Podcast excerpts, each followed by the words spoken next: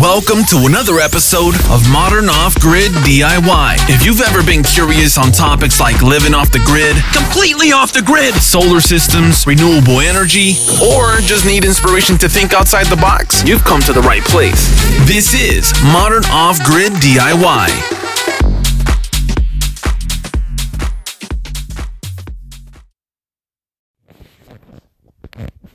Hi everyone, welcome back to Modern Off Grid DIY Podcast. Today's episode, we're going to be talking about how much you should be feeding your biodigester. So, if you guys are unfamiliar with biogas, definitely check out my YouTube channel. I have lots of videos on it.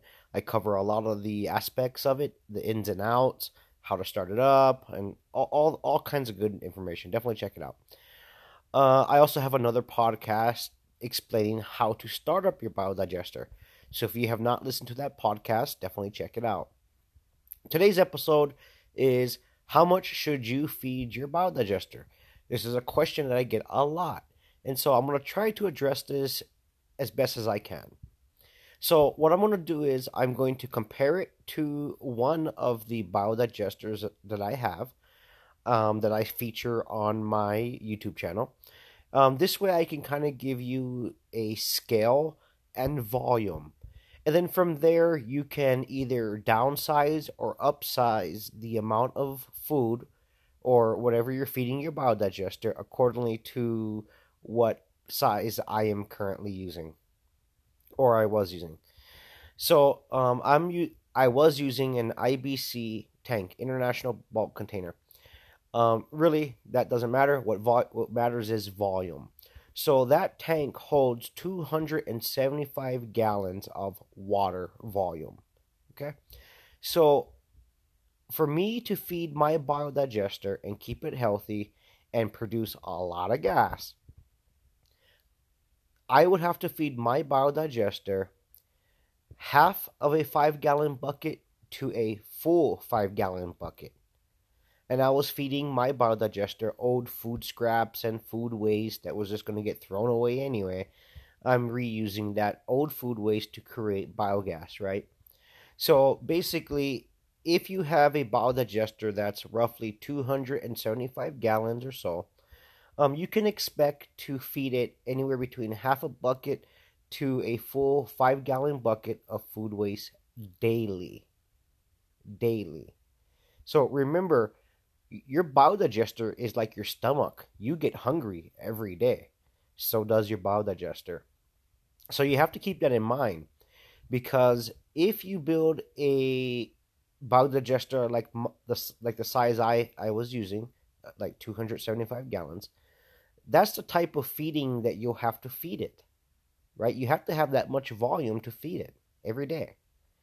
Now, if you have a bigger bio, biodigester, then well, you will need more, you know, feed to feed it daily, right? Because you could easily double or triple depending on the size of your biodigester. If you have a smaller biodigester, then well, you can obviously use less, uh, you know, f- less feeding, less material you're putting in there daily. But there's pros and cons to each if you have a smaller biodigester and you're putting in less amount of material, then you will obviously get less gas production. If you have a bigger biodigester and you feed it more, then well, you the adverse effect is you will have a lot more gas. So there's pros and cons to everything. And understanding the size of biodigester you want to go with will vary depending on your needs and what you're trying to achieve. So just think about it in those terms 275 gallons, roughly in volume. I am using and feeding it roughly, like I said, half a five gallon bucket to a full five gallon bucket daily. Now, the other question that I get is regarding do I have to feed it every day? So, the one thing about biodigesters is it's it's very versatile. They, they can kind of re- withstand not being fed for a day or two. Okay? Um, I would not suggest doing that because the whole purpose of your biodigester is to create gas daily, right? And if you feed your biodigester daily, it'll stay very healthy because whatever you put in it gets displaced. So the amount of volume of water that you're mixing with your food when you feed your biodigester will get returned on the waste port, right?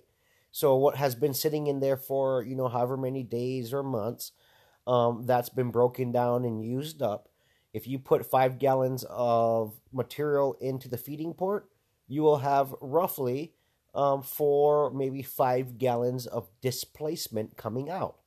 So that keeps a very healthy environment for the biodigester because you're taking you're putting new stuff in, the old stuff is coming out, the microorganisms have fresh stuff to feed on and eat and you know start producing all this biogas.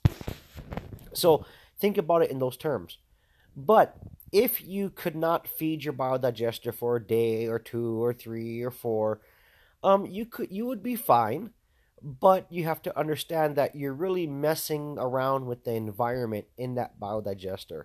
So I would recommend against it, but it is a system that is dual, uh, you know, versatile in a sense. It it can withstand um, not being fed for a day or two. And I'll be honest, uh, sometimes on my biodigester, I would not feed it for a day or two, right? Maybe I was not home, or maybe I just wasn't around or maybe I was just too busy. Sometimes these things happen, and it is what it is. But I can tell you from experience, when I kept a regular regiment of feeding it every day, the biodigester stayed way more healthy and produced way more gas. So just think about it like that, right? Because uh, if you don't feed it for a couple days and then you do, and you feed it too much, you can actually upset the biodigester. It'll turn sour on you. Okay? And once it turns sour on you, you're done. You have to now pretty much drain that tank of your biodigester, drain it, and restart the process up again. So think about it in those terms. Do you really want to take those chances? I don't know. That's up to you, right? So, I mean, just be cautious of what you're doing think about the biodigester. It's a living living entity in there. It's living.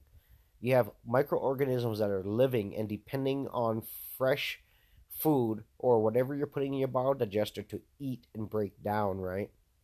So you have to think about these things. Your biodigester can turn acidic or it can turn alkaline, right? So it just depends on how you're treating your biodigester. Will determine what's going to happen in that biodigester. The best advice I can give you is feed it daily.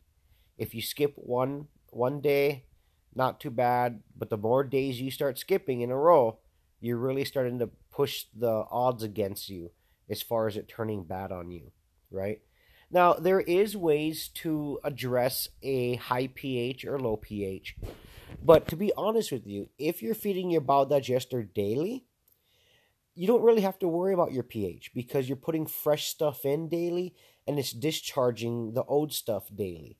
So it stays pretty balanced. And that's why it's a great idea to feed it daily. It's going to save you a ton of time and headaches. But if you experience a situation where the biodigester is not acting right, um, and you do a pH test, get a pH tester, and you can actually test the the liquid from the from the exit port or the waste port of your biodigester.